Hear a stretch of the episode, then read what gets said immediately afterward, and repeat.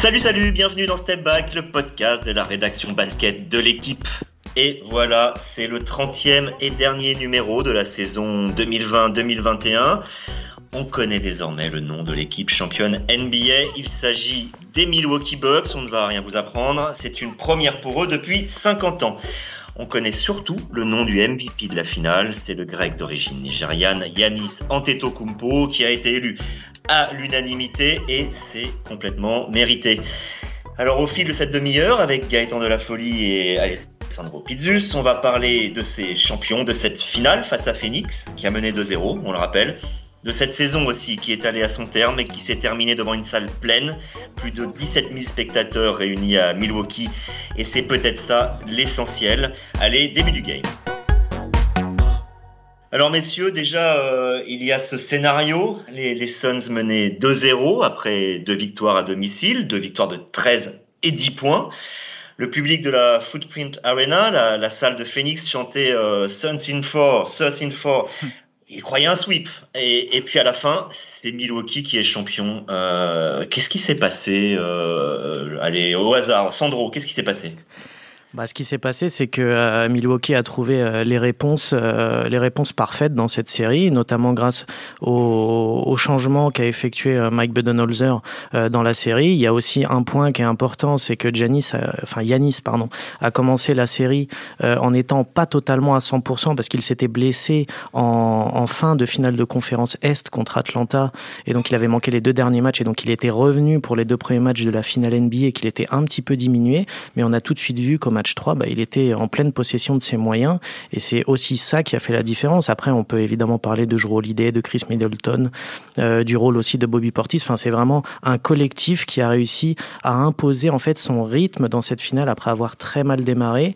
Et je pense aussi que de l'autre côté, du côté de Phoenix, eh ben, on a vu malheureusement qu'ils étaient un petit peu trop courts. Ouais, moi je pense que ça, tu dis tout là sur la fin, euh, le collectif face à un effectif un peu trop court et, c'est ça en fait. Milwaukee est monté en puissance, a petit à petit euh, imposé son physique qui est supérieur en termes de gabarit, en termes de force, euh, en termes d'endurance, en termes de, de, profil athlétique à ceux de Phoenix.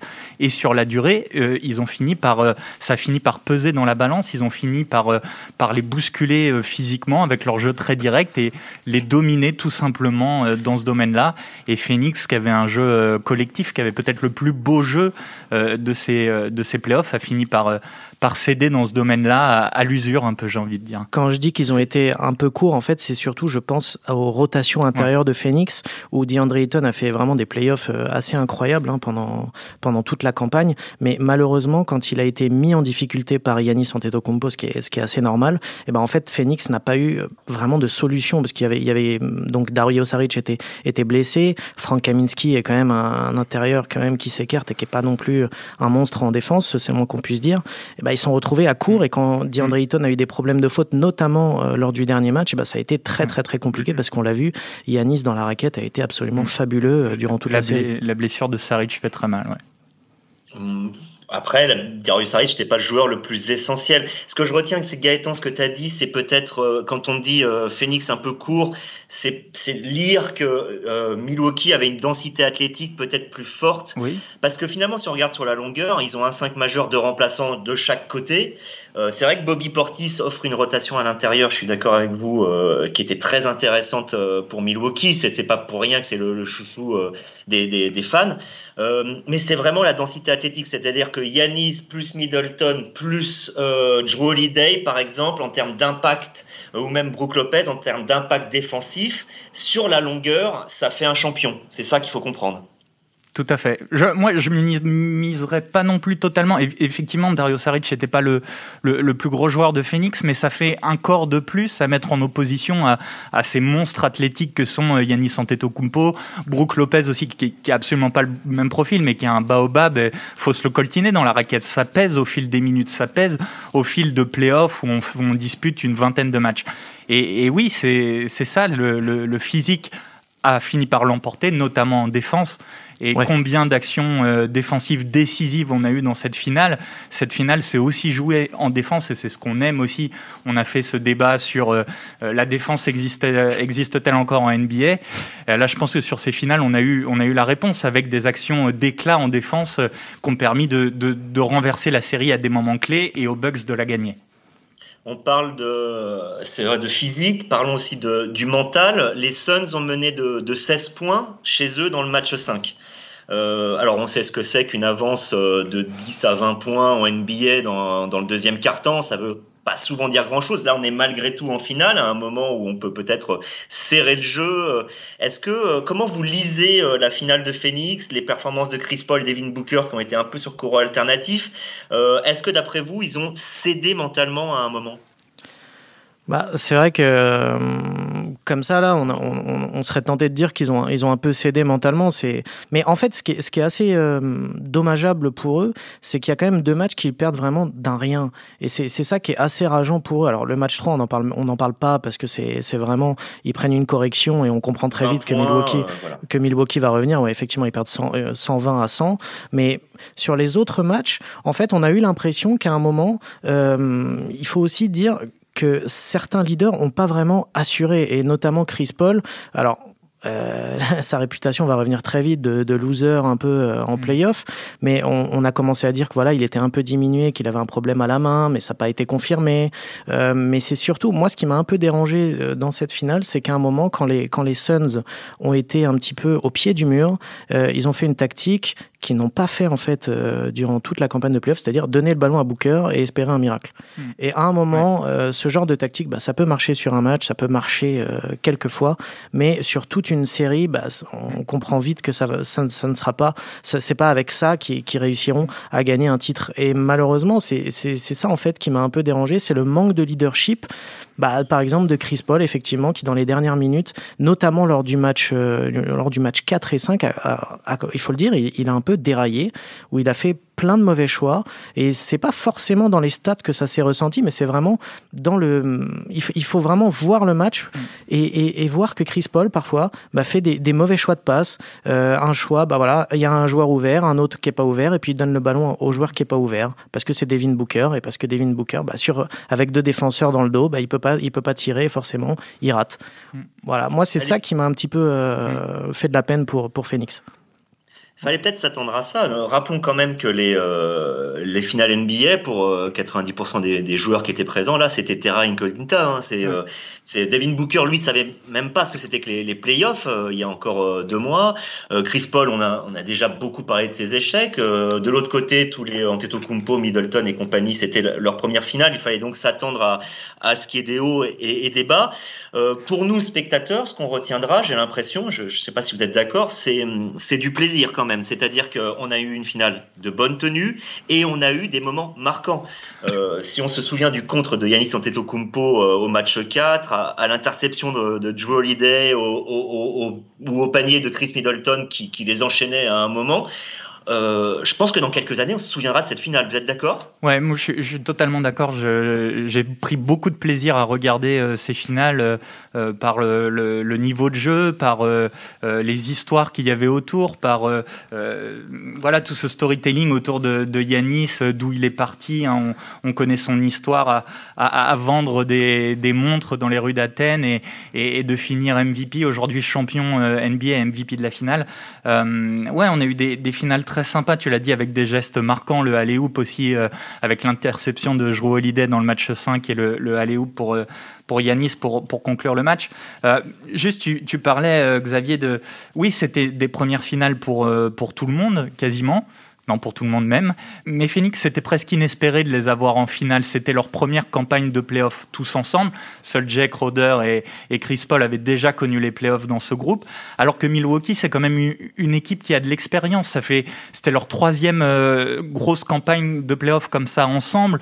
Euh, Yanis, Middleton, euh, euh Brook Lopez, c'est un groupe qui, qui a connu des campagnes de playoffs avec des échecs très durs qui les ont marqués, qui les ont soudés, qui leur ont donné donné aussi peut-être ce, ce, surplus d'énergie et d'envie qui a pu faire la différence aussi, encore une fois, à la fin d'une campagne très longue où les organismes et les, et les esprits sont, sont éprouvés. C'est vrai que tu as raison, 2019, on, on, se souvient que Milwaukee a vécu la situation inverse en finale de conférence face à Toronto. Toronto qui est allé gagner le titre après grâce à Kawhi Leonard. Euh, en 2019, euh, Milwaukee menait 2-0 en finale de conférence et a été inversé de la même manière. Ils, ont perdu de 4 Ce, titre, c'est aussi un peu la victoire de deux hommes qui ne sont pas sur le terrain, que sont Mike Budenholzer et John Horst, donc l'entraîneur et le manager général. Bud, l'entraîneur parce que il a fait des, euh, adaptations. On, on, a bien vu cette année que Milwaukee ne jouait pas de la même manière, ne jouait pas de façon aussi stéréotypée que l'an dernier. Et Horst, parce qu'il a quand même fait des super ajustements.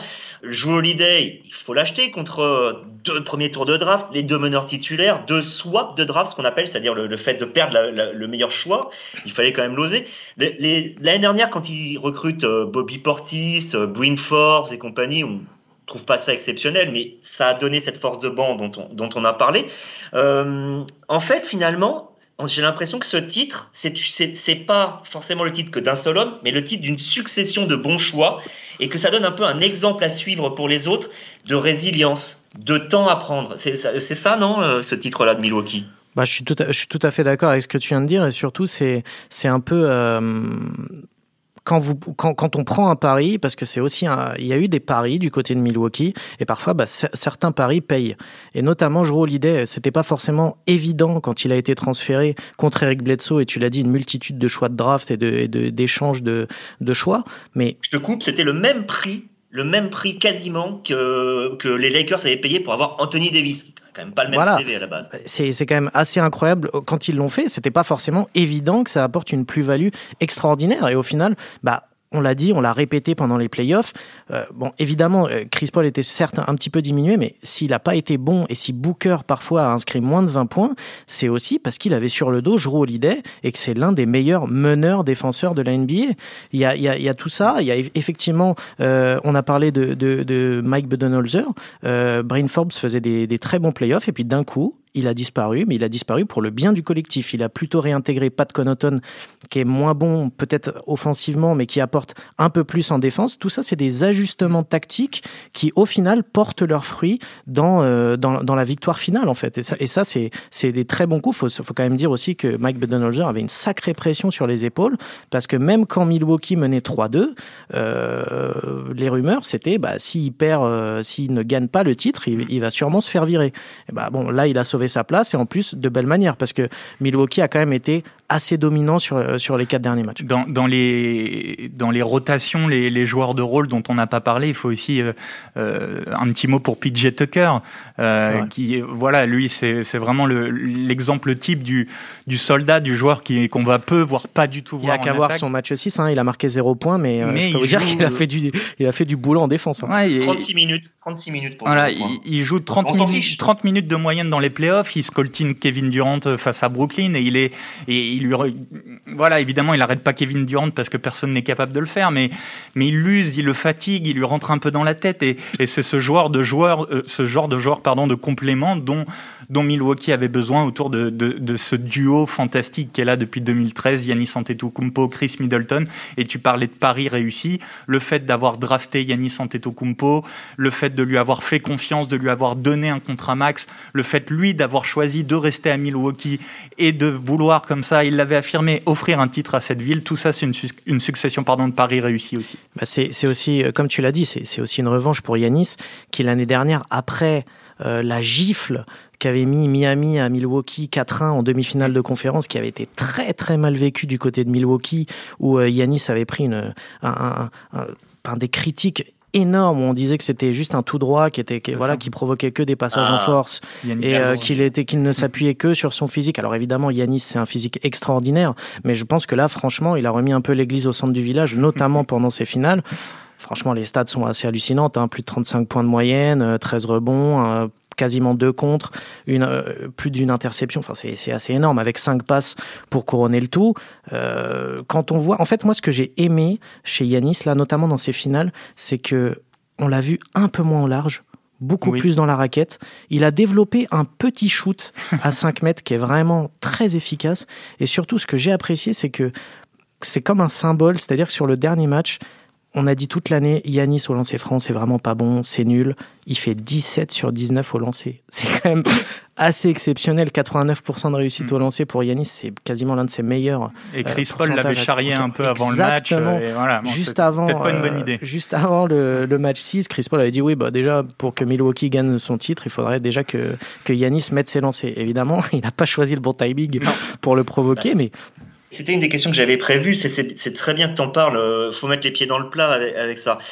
Combien de fois vous avez entendu cette année un, copain, un internaute lambda, euh, n'importe qui vous dire euh, non mais Milwaukee je regarde pas parce que c'est toujours la même chose quoi. En gros c'est les mecs au large et Antetokounmpo qui va qui, qui va au, panier en deux en deux pas et c'était un peu pénible. Alors d'une certaine manière Antetokounmpo a pas changé de jeu pendant les playoffs d'une certaine manière, c'est sa, c'est sa domination qui, euh, qui rend les choses supportables. Mais, mais euh, il reste quand même cette petite chose qui, fait que sa personnalité est appréciée. J'ai l'impression, un mélange de joueurs à la fois euh, discret et en même temps un peu exubérant, un petit peu, c'est pas Embiid non plus, mais voilà.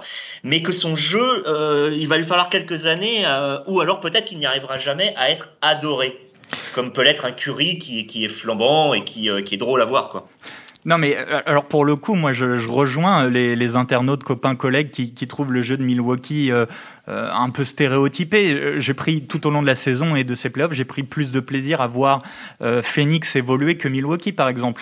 Mais c'est ça, tout, tout tient dans la domination que, que Yanis impose et sur cette finale. Et c'est enfin, voir un joueur dominer à ce point euh, le jeu, un match 6 euh, décisif d'une finale NBA comme ça, coller 50 points, enfin, je sais pas si on se rend bien compte, 50 points, c'est c'est délirant. Au final, NBA, très, très, très, la, liste des, joueurs qui ont réussi euh, pareil prouesse est, est très fine et, et, on trouve que des, que des très grands noms. Et, et ouais, c'est cette impression visuelle euh, euh, de domination qu'on n'a peut-être pas vue depuis Shaquille O'Neal qui, qui rend les choses belles. Puis il faut le voir aussi se, se, se donner en défense, Yannis Antetokounmpo. Quand on, voilà, quand on parle des, des plus grands joueurs de l'histoire, il faut pas oublier, oui, on, on, a tendance à mettre en avant toujours les, les attaquants les plus racés, mais défendre, ça fait aussi, c'est aussi une des composantes très importantes de ce jeu. Et, et Yanis, en finale, a été monstrueux. En fait, le, petit euh, enfin, problème, entre guillemets, c'est que Yanis est, pas un joueur esthétiquement beau à regarder. Voilà. Il fait, enfin, pour, pour beaucoup de personnes, en tout cas, c'est pas un joueur, enfin, c'est pas un esthète. Voilà. C'est un, euh, ses gestes sont un peu. voilà, exactement. Et je pense que c'est aussi pour ça que certains bah voilà, apprécie moins Milwaukee ou apprécie moins tout simplement Yanis. C'est juste parce que évidemment, si on compare, par exemple là en finale, si vous comparez avec Devin Booker, dans les, on va dire que c'est un peu dans la beauté du geste. Bah oui, effectivement, euh, c'est un, euh, Devin Booker est un joueur bien plus esthète, bien plus esthétique, bien plus que, élégant, que voilà, bien plus élégant. Et Yanis manque un peu de ça, mais c'est vrai qu'après, bon, après c'est les goûts et les couleurs, c'est comme toujours. Mais voilà, je pense que c'est juste, il souffre un peu de, de manque d'esthétisme. C'est pour mm. ça qu'il est un peu moins apprécié que certains autres grands joueurs. Mais on peut prendre mon avis. on peut prendre du plaisir à voir un type enfoncer tout le monde et dunker sur tout le monde, comme Shaquille O'Neal le faisait, et comme Yannis Antetokounmpo le fait aujourd'hui. Tu vois, c'est un peu moins noble que de dégainer un shoot à 7 mètres. Voilà. Surtout Devin à Booker où tout le monde tire à 3 points. Devin Booker pourra le faire 32 fois. On trouvera ça 32 fois extraordinaire quand il dégainera euh, derrière le l'arc euh, au buzzer. Alors que, que si Yanis fait ça en, écrasant une raquette 32 fois, au bout de la dixième fois, certains vont dire ouais, mais ça on l'a déjà vu, c'est chiant. En tout cas, au-delà du débat esthétique sur le jeu de Yanis, euh, enfin, ces finales et ce titre donnent raison euh, sur le fait de persister là-dedans, de pas forcément trop essayer à trois points et donne raison au choix du staff, du coaching staff de Milwaukee de, de persister dans ce jeu-là. Yanis Antetokounmpo, euh, en même temps, pour minorer un petit peu, il fait des highlights aussi en défense. On a une succession de contres depuis le début de sa carrière, plus spectaculaires les uns que les autres. Donc c'est toujours ça. Euh, est-ce que, est-ce que vous trouvez que je, est-ce que vous pensez qu'on a basculé? Peut-être que je suis naïf hein, dans la question, mais que ça y est, Antetokounmpo a basculé de la discussion qu'on a depuis plusieurs années. Est-il le meilleur joueur actuel de NBA ou peut discuter avec euh, les LeBron, les Durant, peut-être euh, Jokic qui est le MVP sortant ou Doncic. au fait que désormais, voilà, maintenant on va se poser la question où il est dans l'histoire, la fameux où il est dans l'histoire, où on pourrait faire des émissions toutes les semaines pour euh, refaire notre top 10, top 20, top 30, euh, que ça y est, bah, tout simplement, si on regarde son CV, son CV est majuscule. Beaucoup disent, si on regarde à 26 ans, LeBron, Jordan et Yanis, bah, euh, il est presque au euh, au-dessus d'eux, quoi. C'est-à-dire qu'il a, il a, il a, tout gagné et certains titres plusieurs fois. Oui, oui, il est en avance. Après, euh, avant peut-être de, de, de, de, discuter de sa place dans l'histoire, déjà, lui, personnellement, c'est quelque chose après lequel il, il courait. Il voulait euh, il lui fallait un titre pour valider sa domination euh, personnelle, individuelle et ses deux titres de MVP. C'est fait, il entre dans l'histoire. Tu as raison, euh, Xavier, il est en avance sur les temps de passage de, de certains très grands joueurs. Après, le défi maintenant, ça va être de répéter ça, d'aller gagner plusieurs titres, de peut-être encore gagner plusieurs titres de MVP. Et là, on pourra le placer dans l'histoire. Sur le débat du meilleur joueur actuel, oui, moi, quand on avait, on avait fait ce podcast et ce débat, je l'avais peut-être pas mis aussi haut. Mais personne l'avait mis. Mais parce qu'on néglige, je pense, aussi le côté défense. Et euh, Jokic est, un monstre, mais. Euh, mais, mais Yanis est, est, le plus gros monstre des deux côtés du terrain. Un peu à la Kawhi Leonard, quelqu'un qui est capable de changer. C'est la polyvalence, ouais. ouais. Le match des deux côtés du terrain. À la différence près, peut-être que Kawhi Leonard est, est l'un des meilleurs, peut-être le, le, meilleur joueur entre guillemets normal, là où Yanis a un mélange de mobilité, envergure, taille qui le rend unique. Euh, ce qui fait qu'après on a parfois du mal à, comprendre réellement euh, quels sont ses mérites. Euh, J'ai l'impression, c'est ça la difficulté. En parlant de Yanis, il a, il a parlé, il a dit euh, à la fin euh, que son équipe avait gagné à la dure. Rappelons qu'il a re-signé à Milwaukee malgré les échecs des, des, de 2019 et 2020. En début de saison, il avait re-signé euh, pour le plus gros contrat de l'histoire de la NBA avec Milwaukee et il a dit j'aurais pu aller ailleurs, gagner avec une super team. J'ai préféré gagner à la dure. Euh, est-ce que d'après vous, euh, d'une certaine manière, il, a raison de vouloir enterrer les, super teams? Enfin, c'est peut-être pas ce qu'il a voulu dire, mais c'est un peu ce que j'entends.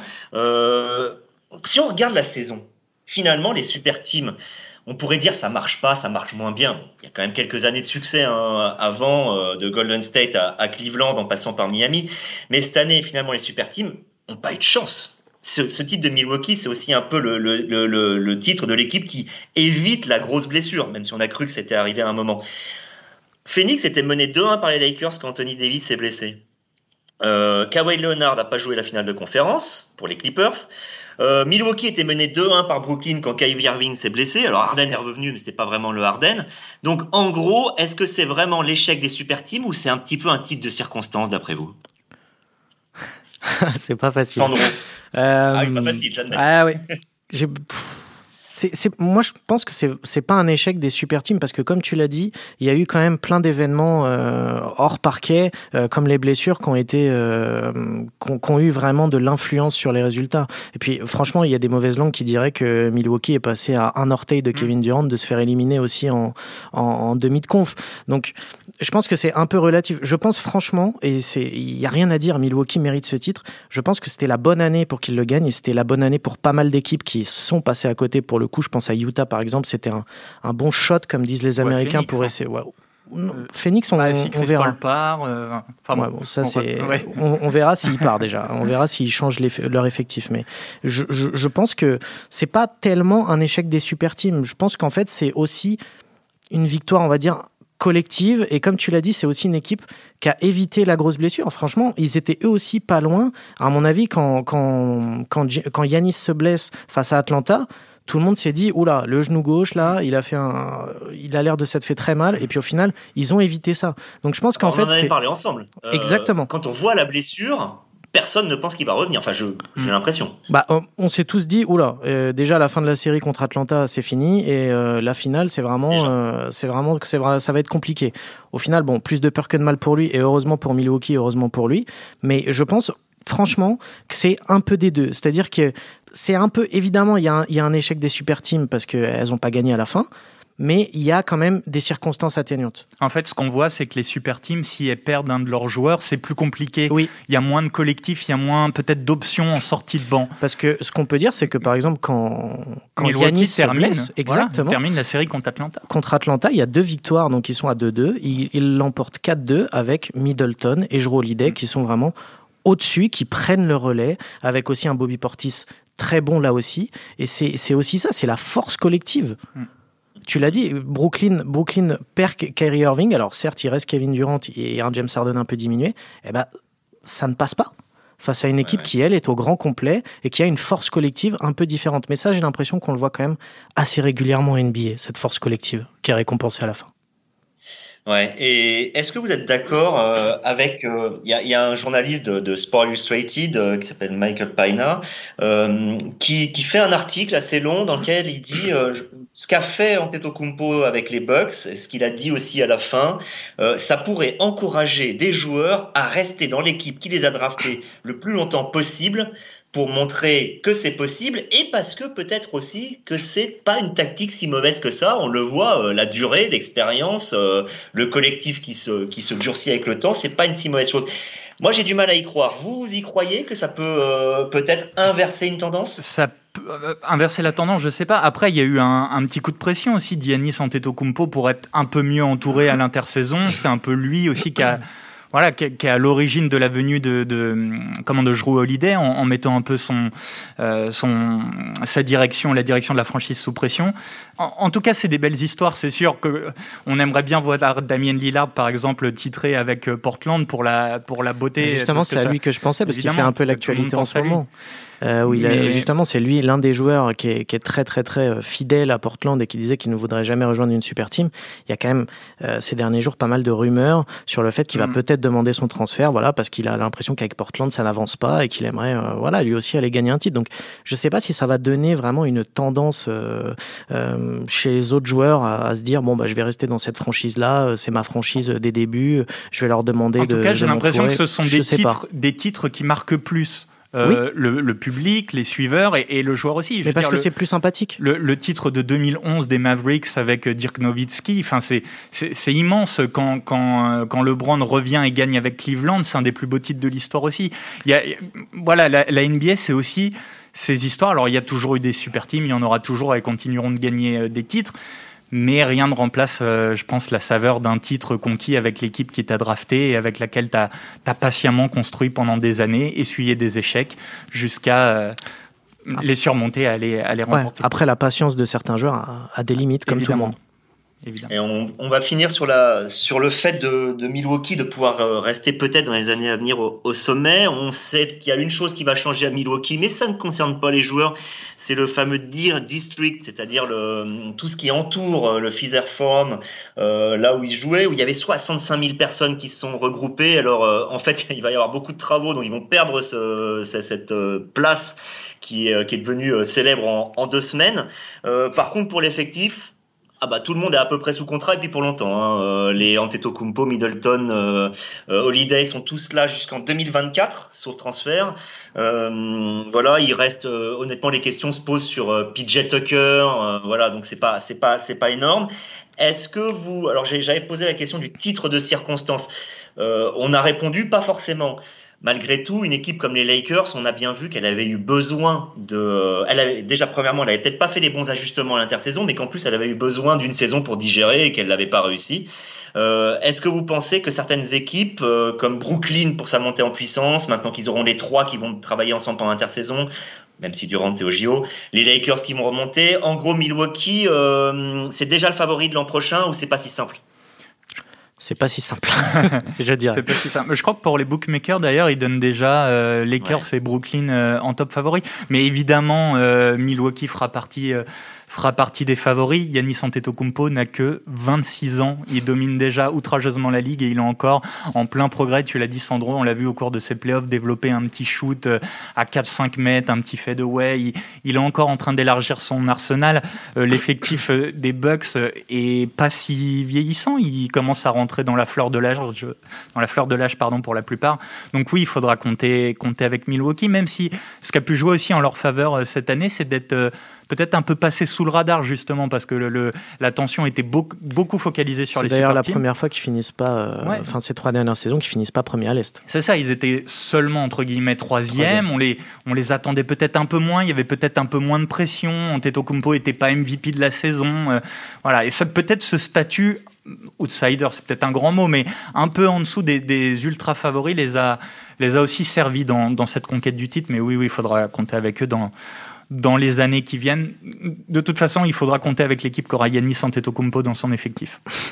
Et moi, je compterai sur vous euh, l'année prochaine, ou plutôt la saison prochaine, euh, puisque là, on va, on va s'arrêter. Hein. Il n'y aura pas de, de podcast mm. pendant les JO. Il y a déjà suffisamment euh, d'actes. En fait, les choses vont trop vite d'ailleurs pendant les JO, donc on peut pas faire de, de podcast pendant. Euh, voilà, mm. il n'y en aura pas après non plus, parce qu'on va se reposer un petit peu en août. Est-ce qu'on salue juste quand même le titre d'Axel Toupane, sixième français oui, tout à fait. Un petit mot qui n'a pas joué pendant, le, pendant la finale, mais qui est effectivement le sixième français à remporter un titre NBA. Voilà, avec une jolie histoire. Il avait euh, commencé la saison euh, avec Strasbourg, il s'était blessé, il n'avait pas pu euh, montrer tout ce qu'il voulait. Il a fait, mais, mais il disait hein, au début de saison, moi je veux, je veux ma chance en NBA. Il croyait y avoir sa place. il est passé par la G League, dans la bulle de la G League, où il a fait une très bonne saison avec l'équipe de G League des Warriors.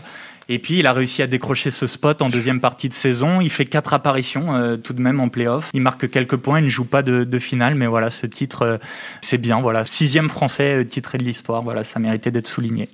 C'est vrai, d'autant que j'avais été surpris en relisant hein, La mémoire nous joue des tours que ça faisait déjà euh, 5 ou 6 ans qu'il avait joué son premier match NBA quand il avait fait une vingtaine de matchs avec Denver. Donc ça fait 5 ou 6 ans qu'il court derrière.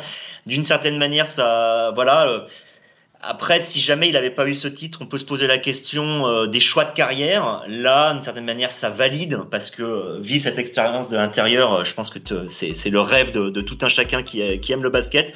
Et on parlera de, de, ces rêves de basket. Donc, à nouveau, je pense fin septembre, début octobre, quand les, Media Day, le training camp de la NBA reprendront, que la Jeep, le, le pardon, la Betclic Elite euh, et l'Euroleague euh, aussi euh, reprendront ou prendront leur rythme de croisière. Et c'est à ce moment-là, j'aurai le plaisir de, vous retrouver, Sandro et Gaëtan. En attendant, passez un bon été. Et pour les internautes aussi qui nous ont écoutés, passez un bon été. Et merci d'avoir écouté Step Back pendant toute cette saison. Au revoir à tous.